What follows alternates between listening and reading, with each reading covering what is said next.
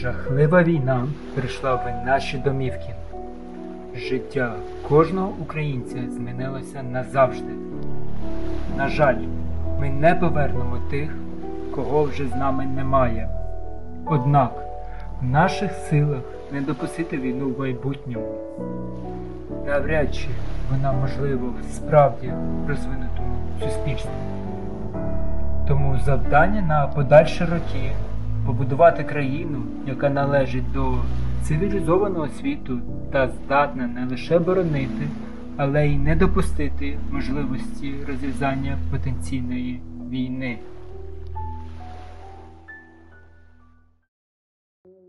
Привіт, крапка.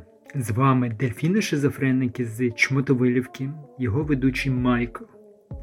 Перед початком епізоду хотів вибачитися за те, що не записав епізод минулого тижня, а також повідомити про те, що нові епізоди будуть виходити один раз на два тижні. Розпочнемо. Ми всі хотіли цієї війни. Саме так звучить тема сьогоднішнього епізоду. Сьогодні маю намір поговорити про армію та чи можливо було нам, українцям, уникнути війни. Частина перша. Підніміть руку ті, хто переймався станом армії. Питання в підтримці та необхідності сильної армії в 2022 році точно на першому місці серед політиків, народу та бізнесу. Проте так було не завжди. Вірніше, це аномалія у порівнянні з тим, як ті самі політики, українці та бізнес ставились до Збройних сил впродовж трьох десятиліть. Пропоную почати від сьогоднішнього дня йти у глуб історії. Чому в Україні не виготовляють сучасної техніки, залишимо на потім. Почну з простішого маскувальна сітка або в простонароді кікімори. Десятки волонтерських організацій самостійно виготовляють тисячі метрів маскувальної сітки, відправляють за власні кошти на передову. Постають наступні питання. Чому держава не займається логістикою цих сіток в повному обсязі? Якщо не можна реалізувати повністю, то реально зробити хоча б часткове повернення коштів за доставку, яку волонтери оплачують самотужки. Чому зрештою в нас немає підприємств, які на промислових засадах плетуть сітки? А можливо не вистачає людей чи місця? Чи справа в тому, що простіше за рахунок народу забезпечувати армію такими речами? Бронежилети. Наче вже є достатня кількість цих бронежилетів і компаній, які виробляють даний вид амуніції. Але знову забезпечення. Всі пригадують, як шукали гроші на бронежилети в 2014 році і не тільки. Точно можна сказати, що питання якості і кількості броників ще 8 років тому взагалі нікого не турбувало ні політиків, ні народ, ні бізнес. Повага до військових. Тепер поговоримо про повагу до військових. Якщо в СРСР офіцери були в пошані, якщо служити в армії прагнули юні чоловіки, якщо матеріальне забезпечення було на постійному контролі, якщо житловий фонд працював на повну силу і ображати військових зарплаті чи пенсії було неприпустимо, то яка ситуація в незалежній Україні? Розберемося по порядку. Пошана до військових. Ну, напевно, якщо не війна, то сакрального ставлення до захисників нашого спокою не було б. Чи змінилося би в нас ставлення до вчителів та медпрацівників, аби не ковід? Напевно, ні. Прагнення молоді служити в армії. Його не було Точніше, не тільки не було, а й створювались різні схеми, як уминути цей так званий обов'язок перед батьківщиною. Певно, ви часто чули від своїх знайомих краще числитися в універі, ніж піти служити. Поїду на заробітки в сусідню країну, краще там здоров'я витрачати, ніж армія. Де можна довідку купити про те, що я хворий? Чи знайомо вам це? Матеріальне забезпечення. Не найвищі зарплати, муштра, безкінечні полігони, казарми з минулої епохи, романтика. Чи не так? Я вже бачу черги. Вагомих причин бути професійним військовим, напевно, важко знайти, окрім особистого бажання бути офіцером, незважаючи на всі труднощі.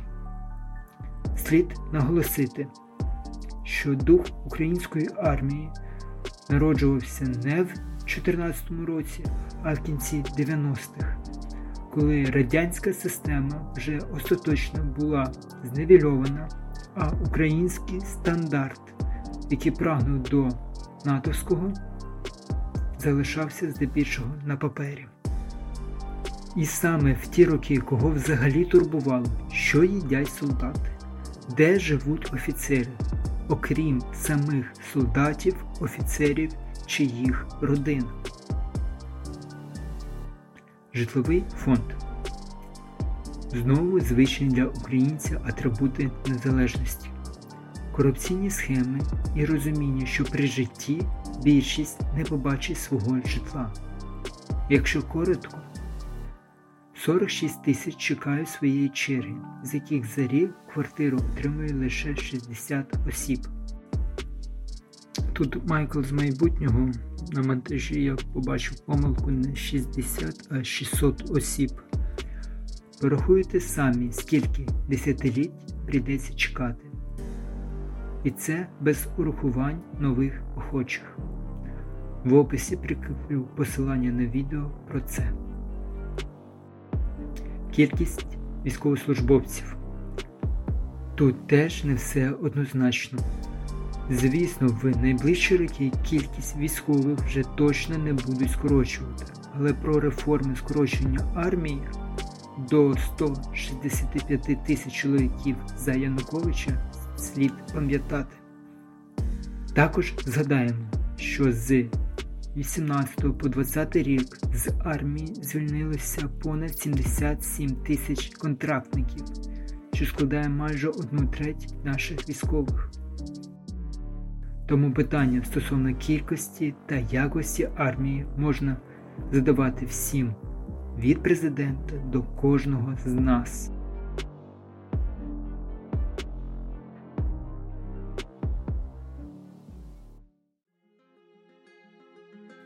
Частина друга. Живий проживе гадає. Якщо мова зайшла про житло, то порозмислюємо вголос, що і як будувалось і за якими стандартами. Про ДБН державні будівельні норми чули, вивчали, а на практиці вже як вийде. Питання якості новобудов одна із головних тем, яку обговорюють покупці при виборі омріяної квартири. Добре, що переймаємось. Погано, що контрольні органи припускають недоліки тих новобудов, і, зрештою, ми купуємо те, що дозволяє бюджет. У цьому абзаці слід згадати про бомбосховища. Давайте всі покладемо руку на серце і чесно скажемо. Хтось взагалі при купівлі чи оренді житла за 30 років переймався питанням, де бомбосховище. Ми всі легковажно ставились до цього питання і в результаті отримали те, що отримують в таких випадках. Засрані та смердючі розвалини без електрики і води, які ще з кінця 80-х років покинуті на прихисток для безхаттів та безпритульних тварин. Ці помешкання стали затишним домом для них та тараканів. А ось звичних людей ці місця стали хвилювати лише після 25 лютого. Ми так сильно хвилювались про бомбосховища, що забули про їх місце знаходження. Посилання про покинути бомбосховище в заростах високого замку буде подано в описі до епізоду.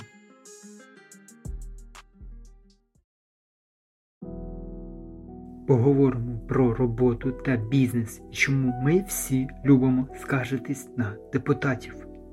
Ні для кого не секрет, що не всі українці працюють офіційно, іначе це стало нормою. Неофіційно працювати і вести бізнес у тіні. Але це один із найбільших наших гріхів. Тут, нарешті, можна роздивитися, як ми самі у себе забирали світле майбутнє. Не сплачуючи податки державі, ми позбавляли можливості будувати та покращувати медичні заклади, в які ж самі потім ходили та стояли в черзі, скаржились на депутатів, які не будують нові лікарні, школи. Вони, як потім виявились, не гумові. Це вже зрозуміли ті, у кого дитина навчається в переповненому класі, чи ті, хто під час ковіду потребував медичної допомоги. Модернізовувати армію? А навіщо? Нам хіба хтось погрожує? 10 років назад до анексії Криму та ковіда ми точно не думали про необхідність в офіційному працевлаштуванні, бо наче і грошей більше і на хотілки вистачає, а про лікарні, школи та армію думати це не мій головний біль. Ніяку проблему не можна вирішити на тому ж рівні, на якому вона виникла. Цитуючи Альберта Ейнштейна, можемо припустити, що проблема повного переходу на офіційне працевлаштування ляже на плечі молоді, якщо, звісно, вона не виїде за кордон раніше, ніж почне працювати. Замість того, щоб організувати виходи на мітинги чи блокувати роботу міст мільйонників, аби нарешті законодавча гілка спромогла змінити і нарешті ухвалити закони, які допомогли б вивести бізнес з тіні, ми продовжуємо працювати неофіційно і скаржитись на всіх депутатів, а тим самим забирати світле майбутнє тих дітей, які ще не народилися. І раз тема дійшла до народу, поговоримо і про народ. Ми всі сміливі та патріотичні, казацька кров, якою ми так пишаємось, тече в наших жилах.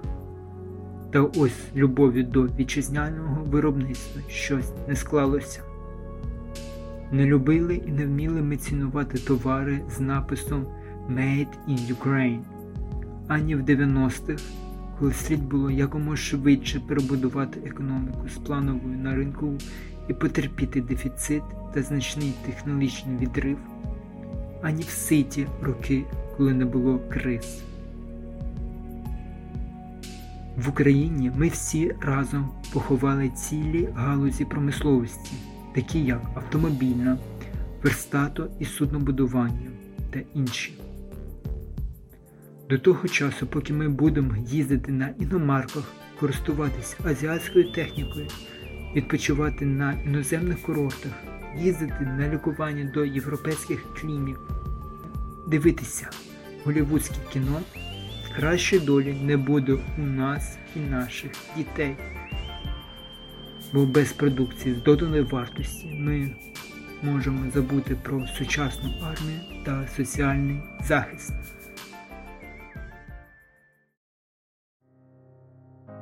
підводимо підсумок. Ми не готувались до війни, ми не хотіли ні з ким воювати. Ми не побудували країну, в якій не бояться відкривати бізнес, в якій прагнуть купувати товар власного виробництва, в якій прагнуть мати сучасне, безпечне та комфортне житло.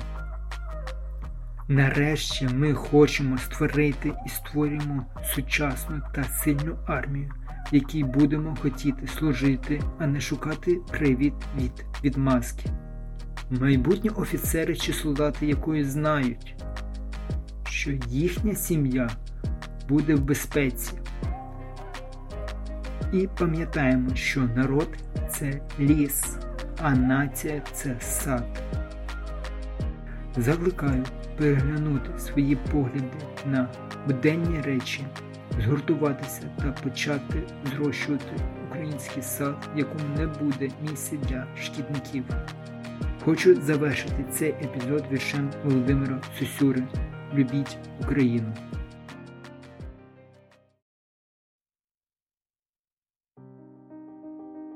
Любіть Україну, як сонце любіть, як вітер, і трави, і води, в годину щасливу і в радісну мить любіть у годину негоди. Любіть Україну у сні наяву, вишневу свою Україну, красу її вічно живу і нову, і мову її солов'їну, без неї ніщо ми як порох і дим, розвіяне в полі вітрами. Любіть Україну всім серцем своїм і всіми своїми ділами. Для нас вона в світі єдина, одна, як очі її ніжно-карі, вона у зірках і у вербах вона, і в кожному серці ударі, у квітці, в пташині, в кривеньких тинах у пісні у кожній, у думі, в дитячій усмішці, в дівочих очах і в стягі в багряному шумі. Як та купина, що горить, не згора, живе у стежках, у дібровах, у зойках гудків і у хвилях Дніпра, у хмарах, у тих пурпурових, вогні канонат, що на захід женуть, чужинців в зелених мундирах, багнетах, що в тьмі пробувають нам путь до весен і світлих, і щирих. Юначе, хай буде для неї твій сміх, і сльози, і все до загину. Не можна любити народів других, коли ти не любиш країну. Дівчино, як небо її голубе, люби її кожну хвилину. Коханий любить не захоче тебе, коли ти не любиш країну. Любіть у труді у коханні, в бою, цей час ягодуть батареї. Всім серцем любіть Україну свою і вічно ми будемо з нею. Дякую діджею Молюску за сьогоднішні треки. З вами я прощаюсь і до нових зустрічей. Па-па!